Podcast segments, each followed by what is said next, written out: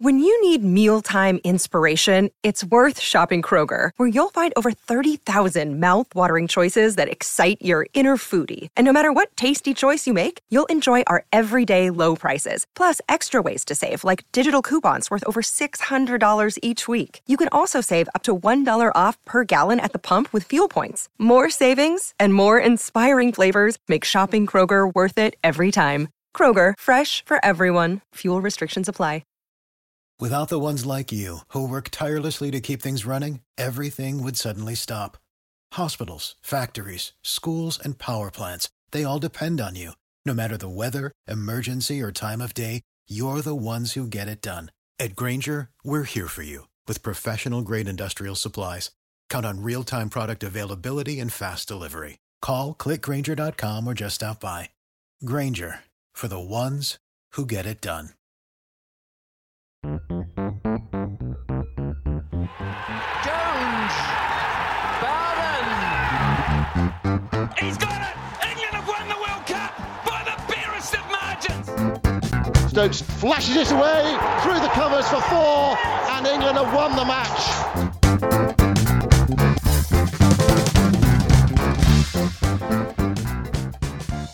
Hello and welcome to the Analyst Inside Cricket. The second test is now underway, of course, in Adelaide, the day night test match.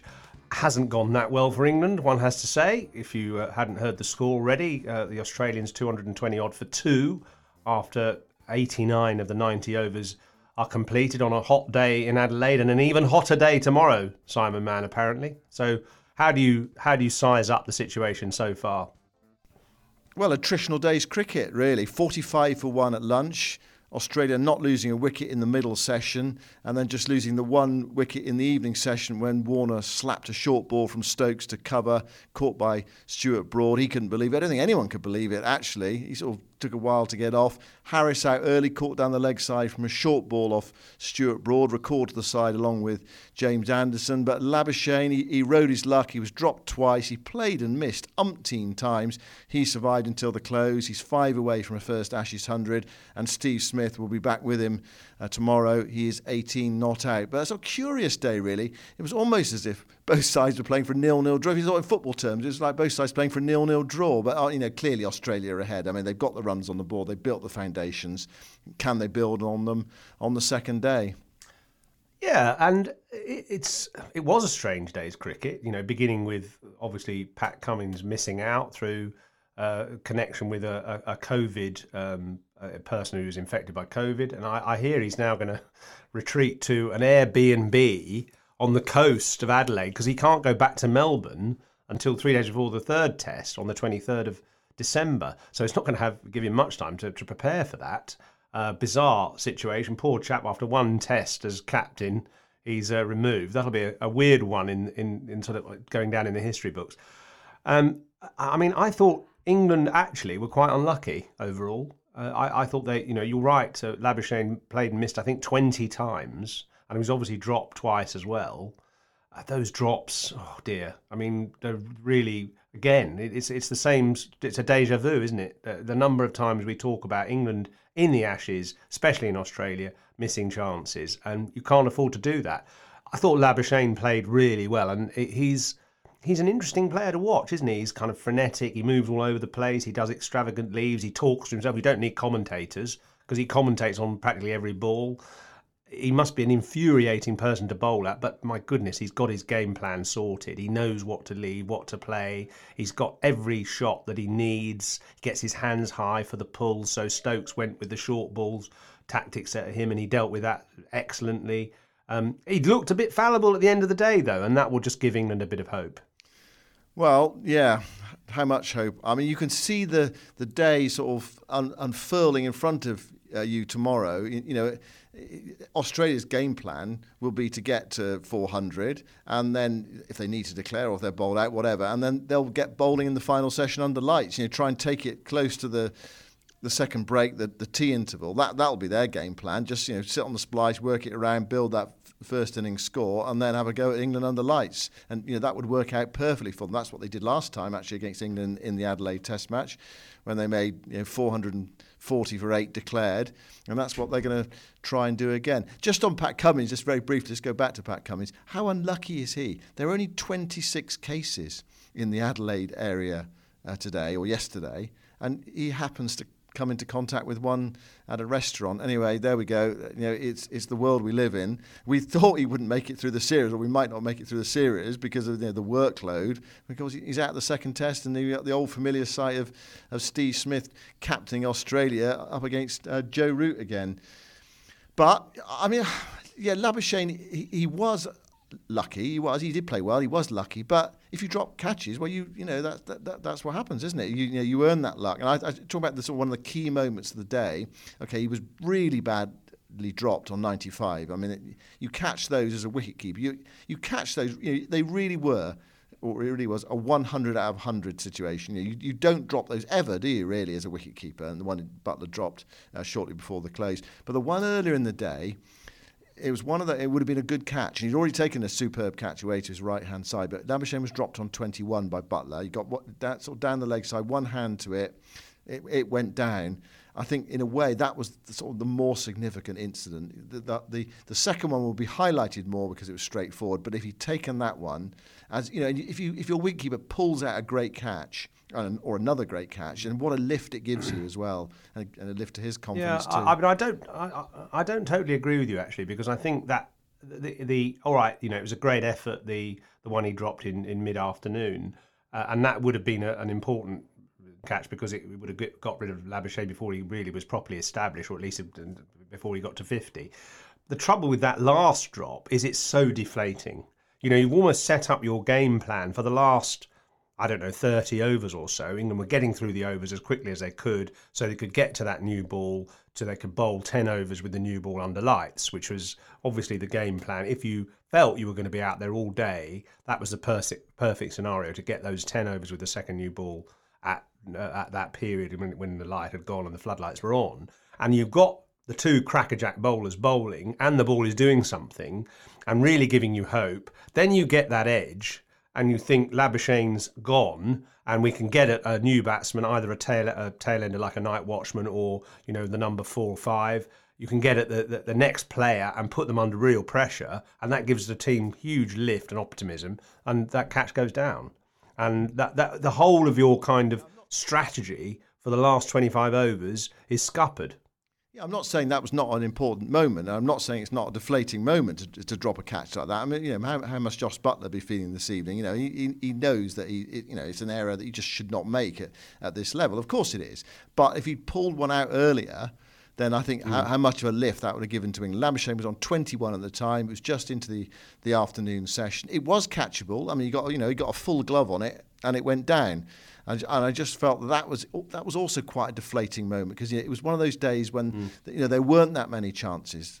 You know, there, I mean, England you know, Labuschagne was dropped twice, and there was one one other catch that was taken by Buttler, really good catch to get rid of, of Harris. But apart from that, you know, nothing. There were no other drops in the day. There were no other chances. There were no run out chances. Nothing at all. So I, you know, I just felt if that had been taken, it what a lift mm. that would have given England to get rid of Labuschagne, you know, fairly early on, uh, just after lunch. But you know, clearly, you know, clearly that it is deflating that that second drop catch. I mean, it, it was remarkable, really. It was one of those. When I was watching, I was actually commentating at the time, and you, yeah, he's dropped that, but there was little reaction. There was a sort of sense of almost a sense of fatalism from England. Actually, in that last session, they, they went past the outside edge quite a lot, and there's almost no reaction. Now, I remember there was one from Chris Woakes. I thought, has he played a missed at that? And you saw the replay. Yes, he had. I think Steve Smith, because there was no reaction from Buttler, Root, or, or Woakes. You're just like, oh well, there's another one. Just walk back to your mark. I think you can get like that on days when you do beat the bat and nothing happens. And you know there were other bizarre instances, like for instance when Warner went for a reverse sweep and it, the ball bobbled off his shoulder and nearly rolled onto the stumps, but it missed. And you know there were a couple of other kind of you know shots into the air just over fielders' heads and things like that. I think you start to begin to believe when it gets towards the end of a day like that that it's just not going to be your day, and you're resigned to every time you beat the bat, it's not going to get the edge. It's you know every time you make the ball move, it's not going to get a wicket. You become kind of quite negative in a way in your in your body language and your expectation. You just want a new day to start. And actually, we, will come on to this, but I think you know luck, luck, might turn, and England might have the better of the second day, which is how why I'm going to uh, sort of predict a, a, slightly better day for England next uh, tomorrow. Although it couldn't be much worse, could it? Going back to the start of the day, um, selection-wise, firstly, a real tricky one for England, and we, have talked about this on the, the preview podcast before already. Um, it was a warm afternoon. It, the pitch was dry, uh, whereas it's been damp at, at, times in previous Adelaide day-night Test matches before the start of play. Um, not picking Leach, I can understand that. Although actually Root found some spin, and not picking Wood as well. Uh, again, I can understand that because he hasn't played back-to-back Test matches very often, if ever.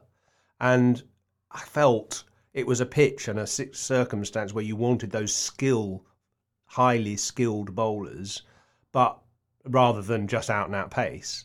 But actually, England could have done with Wood and possibly Leach. Yeah, I think. What they, do you think? Well, I think they could have done with, with Wood today, definitely. Just someone to sort of get the, the batter's beans going. And, and Stokes did it to, to a certain extent. In a way, Stokes played the Wood role or tried to play the, the Wood role, you know, banging it in almost like a bodyline field. It was like going back to 1933, you know, a field that was sort of relatively legal. Well, no, the field that is legal these days, where it wouldn't have been. Um, sorry. Um, yeah, going back to a, almost like a body line field. Obviously, you can't have the same field as, as body line because of the restrictions on fielders behind square on the leg side. But you know, he was banging it in short. He had a six-three leg side field. You know, with a, a, a short leg in and you know a leg slip and you know, and it was, it a lot of short stuff. And some of the comment was that well Stokes is a good enough bowler to bowl in an orthodox fashion as well. But it was almost like yeah he was he was playing that enforcer role. But I mean you definitely saw at the Gabba, admittedly on a bouncier you know greener bouncier pitch, that Wood got the batters beans going. He definitely definitely did with Warner. You know he really troubled uh, Warner there. But yeah, it's it, this thing. You know, can they can he put back to back games together? I mean, having said that, they had a six day rest. It's not as though it's like three days quick turnaround. You know, there was six days between. Uh, England's defeat at the Gabba and this one, and Wood is that point of difference. And I, I think he, I think the point is he bowled really well at the Gabba. It was a real confidence booster for him. He picked up three wickets. He could have had more. You know, he, he made it difficult for Australia's batter. So, it, so England's attack today was, you know, it was skillful. Uh, but it was a, it was a bit samey. O- only Stokes mm. was that point of difference. You know, I, I, mean, I you know you, you know my feelings. I, I think they should have played the, the, uh, you know five seamer attack at the Gabba. I, you know, I, I really do, and, and they they've done it here, but there is, there is some turn for Root, a little bit of turn mm. for Root, and, and this and first bounce. day and bounce, yeah, and you just wonder whether Nathan Lyon on you know if he's got something to work with on the final day of the match or late on the fourth day, whether he could cause some problems again uh, for England. You know, now his confidence is up after taking his 400 Test match wicket, so you know batting last, chasing a total. I, I don't think it's going to be that easy against Lyon. That's really projecting ahead, but you know it's going to be hot tomorrow, warm throughout the game, sunny. Could be tricky. Mm. Definitely of course, you know everyone will say, "Well, how do you get Wood into the team? How do you get Leach into the team? Uh, who who misses out?" And I think Anderson and Broad definitely had to play this test, and certainly Broad looked good in that first spell against Warner. He actually only bowled seven balls at Warner in his first opening spell. Warner managed to, to not face him too much, and he nearly got him out twice in those seven balls. So England kind of probably could have given Broad another couple of overs, I reckon, in that early spell, but he did tire a bit towards the end. Um, I thought his pace was down a little bit.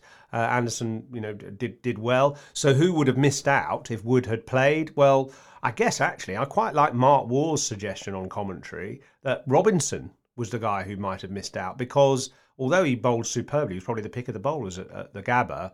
He has that slightly uh, coasting sort of style of bowling where he's he's like he's very similar to Woakes, Anderson, and Broad. Woakes has to play because he gets uh, you know, otherwise Robinson's batting at eight, and you can't have that.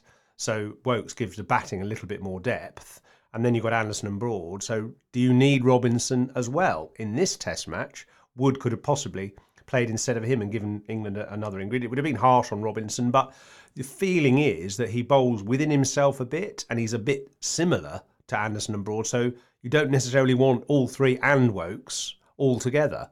And that would have been a way of, of certainly getting a, a different aspect to the attack, Wood in. And then obviously you can talk about Leach as well. But I felt at least Wood would have would have added something definitely. Yeah, I mean, I, I agree with that. Wood would have added something, but the, the, thing about Robinson is that he's been England's best bowler this year, hasn't he? Really, or you know, in the, in the summer, and you know, bowled really well at, at the Gabba. So if, you know, it would have felt harsh to leave him out. Yeah, I, yeah, I, I did think today he looked a little bit, I don't know, flat, whatever. I mean, he was tidy but there, there, wasn't quite that zip, that threat. Whether it was the pitch, you know, uh, whether it was the fact that you know he has just come off another Test match, um, you know, and he's not he's not bowled stacks and stacks of overs in, in the build-up, got those sort of miles into his legs. I, am not sure, but yeah, there was a bit there was a bit of sort of sameness, flatness about England's bowling, but it was a very attritional day. I mean, Eng- England sort of sat in quite defensive fields, and Australia said, right, okay, we're just prepared to bide our time. You know, so much so that Labuschagne, you know, didn't try to get his hundred before the close. I mean, after he was dropped, he said, right, I see, I'll, I'll just come back tomorrow. I'll wait, I'll wait for a bad ball. If it doesn't come, I'm happy to bat forever. And you know, it does feel actually uh, with Marnus Labuschagne. He hasn't scored an Ashes 100 yet, but it does feel like he's been batting against England forever. I mean, he's, he's had such a great time against them uh, so far in his Test career.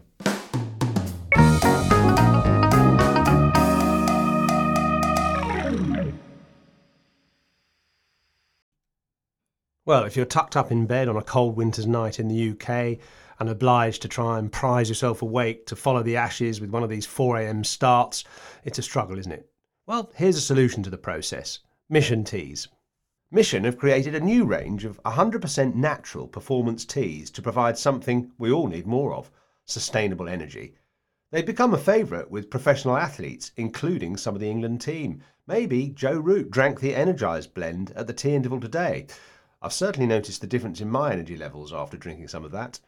Anyway, whether you're following the Ashes Down Under or not, we think you'll love what Mission offers, so we partnered with them to give you, the listeners, 20% off your next order. All you need to do is head to missionuk.com, discover the teas you need to fuel your day using Mission's handy quiz, whether you're looking for better energy, enhanced performance, or boosted recovery, and enter the code CRICKET20, all one word, at checkout.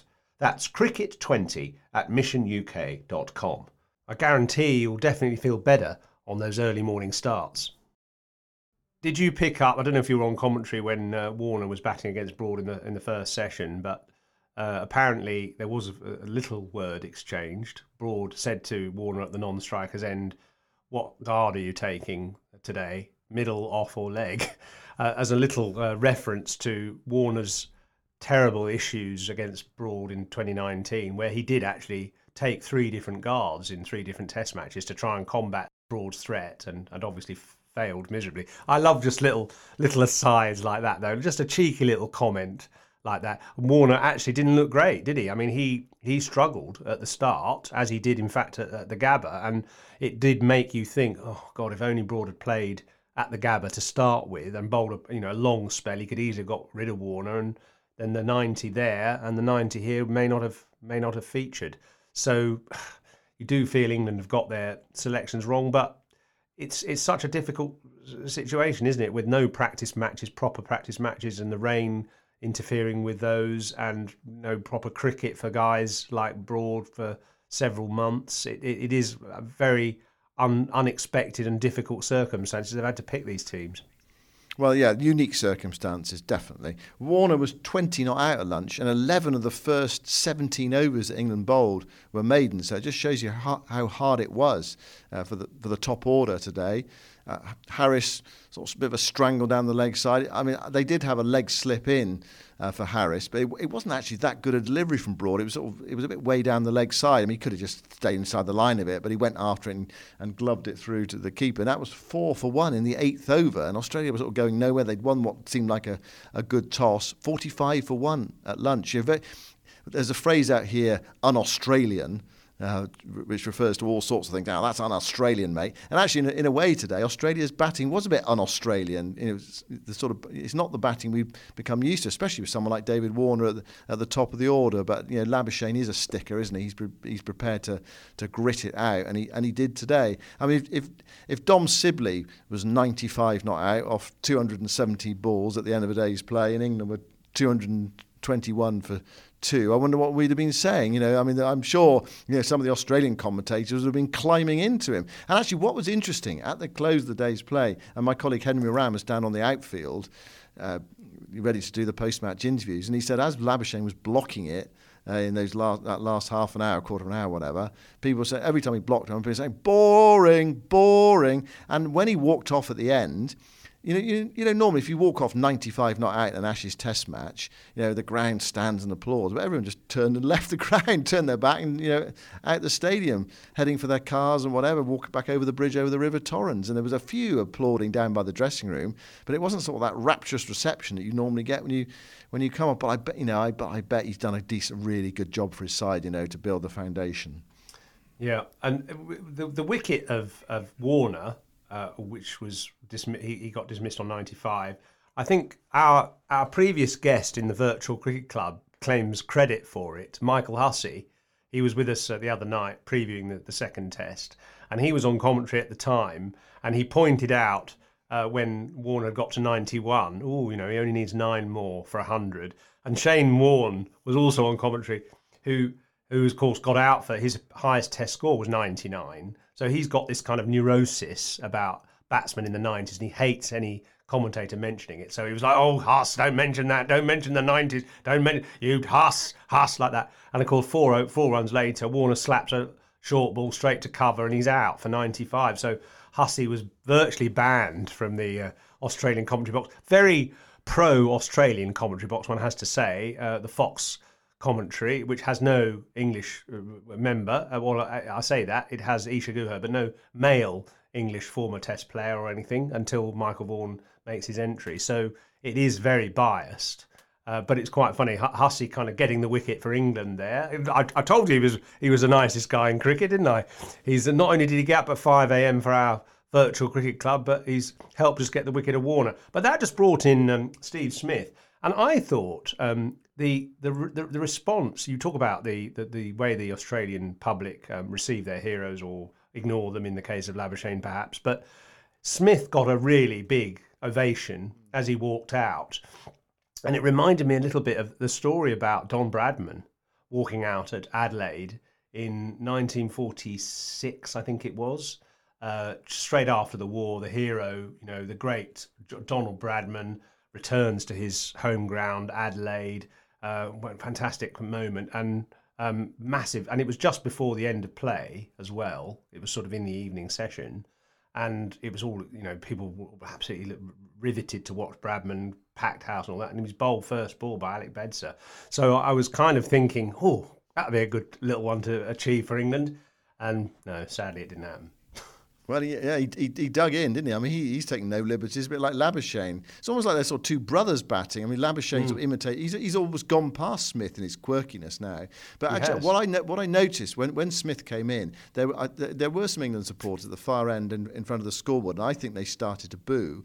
And the Australian supporters responded by giving you know by giving him a rapturous reception. They sort of drowned out the the relatively small number of, of England supporters at, at the Adelaide Oval today. Yeah, and it was a huge roar, and yeah, it was a crescendo. Gradually, sort of they they responded to the crescendo, and, and you know, Steve, Steve Smith made his way to the middle, and uh, well, he, he's still on for that hundred uh, Yoz that we predicted in our, well, I predicted in our in our preview. Um, after you said that you know he's, he's he's really struggling with his technique since he was hit. Well, he's averaged thirty. You know, since since yeah. um, Labuschagne's come into the team and been a regular member at number three, Smith's only averaged thirty uh, in Test cricket in the last like year or two, uh, which is which is interesting compared to his overall average of sixty. Labuschagne's average is sixty himself, and Smith has said publicly that he almost prefers coming in when the situation is tricky or difficult, and less so when the, the, the Aussies are on top. And you could see him actually in the dressing room expending so much energy before he came out to bat, fidgeting around, doing exercises, doing shadow batting, flexing his shoulders. He's a totally restless individual. I reckon he's exhausted almost before he goes in. And that, that's the trouble. If you're someone who is hyperactive like that, you just want to get out there. And the more you stay in the dressing room, the kind of more exhausted you become. Tell us about, just for a minute, just going away from the actual cricket itself. I mean, my view is that Adelaide Cricket Ground is possibly the greatest cricket ground in the world now. Tell us about your impressions of it. You know, you walk to the ground from the hotel across the Torrens River. You know, t- t- just give us a little sense of what you thought of it, what, what you think of the environment. Oh, it's a great place to go. It, it, it, really is. I mean, it's a great social occasion for you know for the locals. Uh, there's a a big area behind the Sir Donald Bradman Pavilion where people meet up and you know all sorts it's of like a garden party, isn't it? Almost. Yeah, it is. Yeah, and there's the uh, sort of the ivy on the back of the stand. It's a bit like Wimbledon. So, it, it, and then the, these, these, new stands that they've built, and they they're very impressive. I mean, it, it's sort of AFL orientated, AFL money. They, they redeveloped the ground. You can't see the cathedral now from the commentary box, so that's been blocked out. But there's you know a wonderful new stand away to the right hand side. But they've still got the grassy bank at one end and the old scoreboard. So you've got the juxtaposition of the of the old scoreboard that was you know there years and years ago, and and then and the new screen right next to it, sort of ultra modern with all the replays on and all the you know all the sort of the sort of digital information up on the on the screen, and yeah, and a, and a really good crowd in today. I mean, it was what thirty two thousand. The, restrictions mean it was it, the capacity was thirty five thousand. I think sixty percent uh, ground capacity because of the, the, COVID restrictions, and it's just a lovely buzz to the buzz to the ground. You know, day night game. It's all be it's it's all it's almost become traditional already. They haven't played it for many years, but everyone thinks now that uh, the Adelaide Test match is the uh, the pink ball Test match. I suppose one thing you could say is that you know Test matches are quite social occasions. So you what you don't have is that evening to go out and you know drink and eat with, with colleagues, friends, or whatever. So that you know there's that side of it. But in, in terms of of the ground itself, it, you know it's magnificent. I think they've done it really well. And and also today another feature uh, new on the ground today was the Keith Bradshaw Bell. Keith Bradshaw, who was with the MCC, and he uh, you know, really made a thing of, of, of, past players, whatever, ringing the five-minute bell, and he sadly died.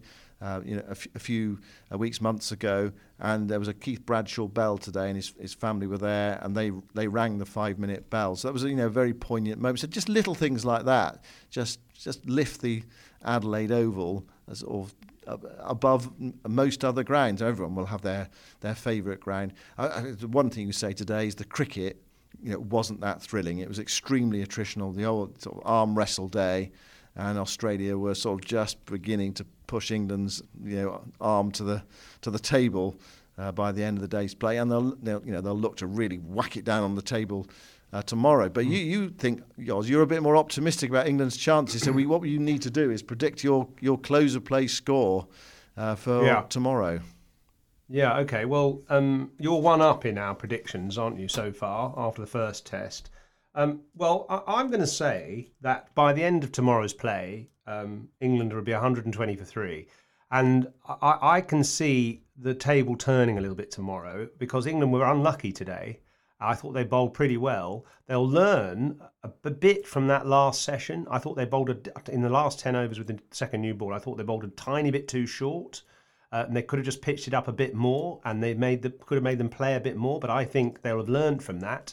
And tomorrow in the first session, with the, the new ball still reasonably hard, I reckon they'll still get that movement. They'll perhaps just pitch it up a bit fuller and take some wickets, and in a way compensate for the bad luck and the couple of misses today. I reckon they'll get into Australia and bowl them out for a reasonable score, something under 400, and then get get batting. And I think with Australia now without Cummins and Hazlewood, they'll be less potent, and therefore England will get past 100, only three down. What do you say? Okay. Well, I, have written down 79 for two as the close of play score tomorrow. I, I think Australia will touch 400 tomorrow. Whether they'll go really big um, I mean, remains to be seen. And you, you, what you often see in a situation is like this: is a team do disintegrate on the second day, especially when it's really hot as well. And there is the prospect of you know of Australia going to tea and then pulling out or being bowled out for that over that 400 mark, and then England having a tricky spell. But yeah, it, it is not the strongest Australia. It's still pretty good. I mean, Richardson and Neser are you know two good deputies. I mean, you know, good as mm. me, they're playing for Australia. You know, who, who would be surprised at that? But you know, there are they are relatively inexperienced. One's making his debut, the other one's only played uh, two Test matches, so they've sort of got to carry the attack a bit. And there's Mitchell Starc, but Starc's got a great record with, with the pink ball. He's taken more pink ball wickets than any other bowler in the world. And they've got the canny Nathan Lyon and Cameron Green as well. So you know, there, there are still decent options for uh, Steve Smith, Australia's standing captain uh, for this game. So to me, if yeah, I, I feel Australia will sort of inch forward tomorrow. I think they'll get over 400 and England will be yeah 79 for two at, at the close of play. England might take that actually if they're batting under lights to only be two down uh, by the close of play. So I mean that perhaps is, might even be a bit optimistic. I mean the, the, I mean the dread for England tomorrow is Australia just have party time. You know they can just play at will sort of late on in, you know in, the, in that second session and then you know they, they take three or four wickets with the with the pink ball under the lights. I mean that you know that's worst case scenario. And then after two days, England are sort of really staring down the, the barrel of defeat, as they were a little bit really after two days at the Gabba. Don't be anyway, depressed. That... It's not going to be like that. It's not going to happen. and you you just need to remember tomorrow, with 40 degrees uh, predicted, to get your slip slap slop on.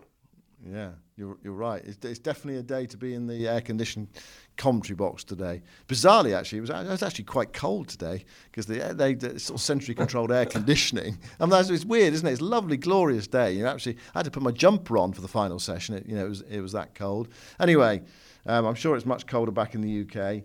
Uh, not, I mean, not a grip, not a gripping day today. Sort of interesting day, sort of real, real sort of purist day in a way. Um, probably, you know, we want a bit more action, um, and, and and it needs England to sort of really join in as well to sort of somehow fight their way back into the Test match and, and sort of you know bring a real competition uh, to this Ashes series. So we've had what four, five days now in this Ashes series, and four of them have been won by Australia. And if it, you know if they go on and win another one tomorrow, emphatically, you, know, you can see them being two 0 up.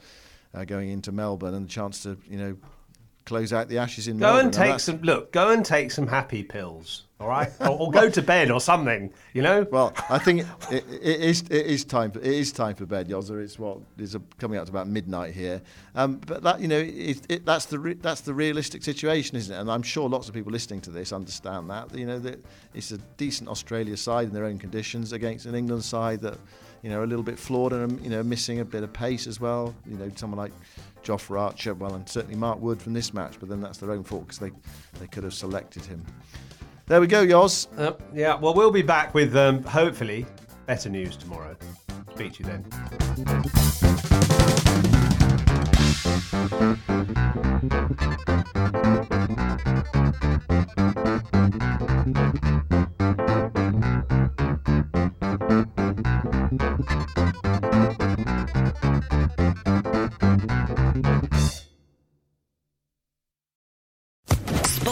Podcast Network.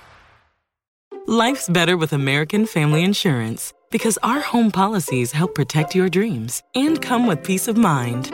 Save up to 25% by bundling home, auto, and life. American Family Insurance. Get a quote, find an agent at amfam.com. Products not available in every state. Discounts may not apply to all coverages on an auto or home policy. Discounts do not apply to life insurance policies. Visit amfam.com to learn how discounts may apply to you. American Family Mutual Insurance Company SI and its operating companies American Family Life Insurance Company 6000 American Parkway, Madison, Wisconsin.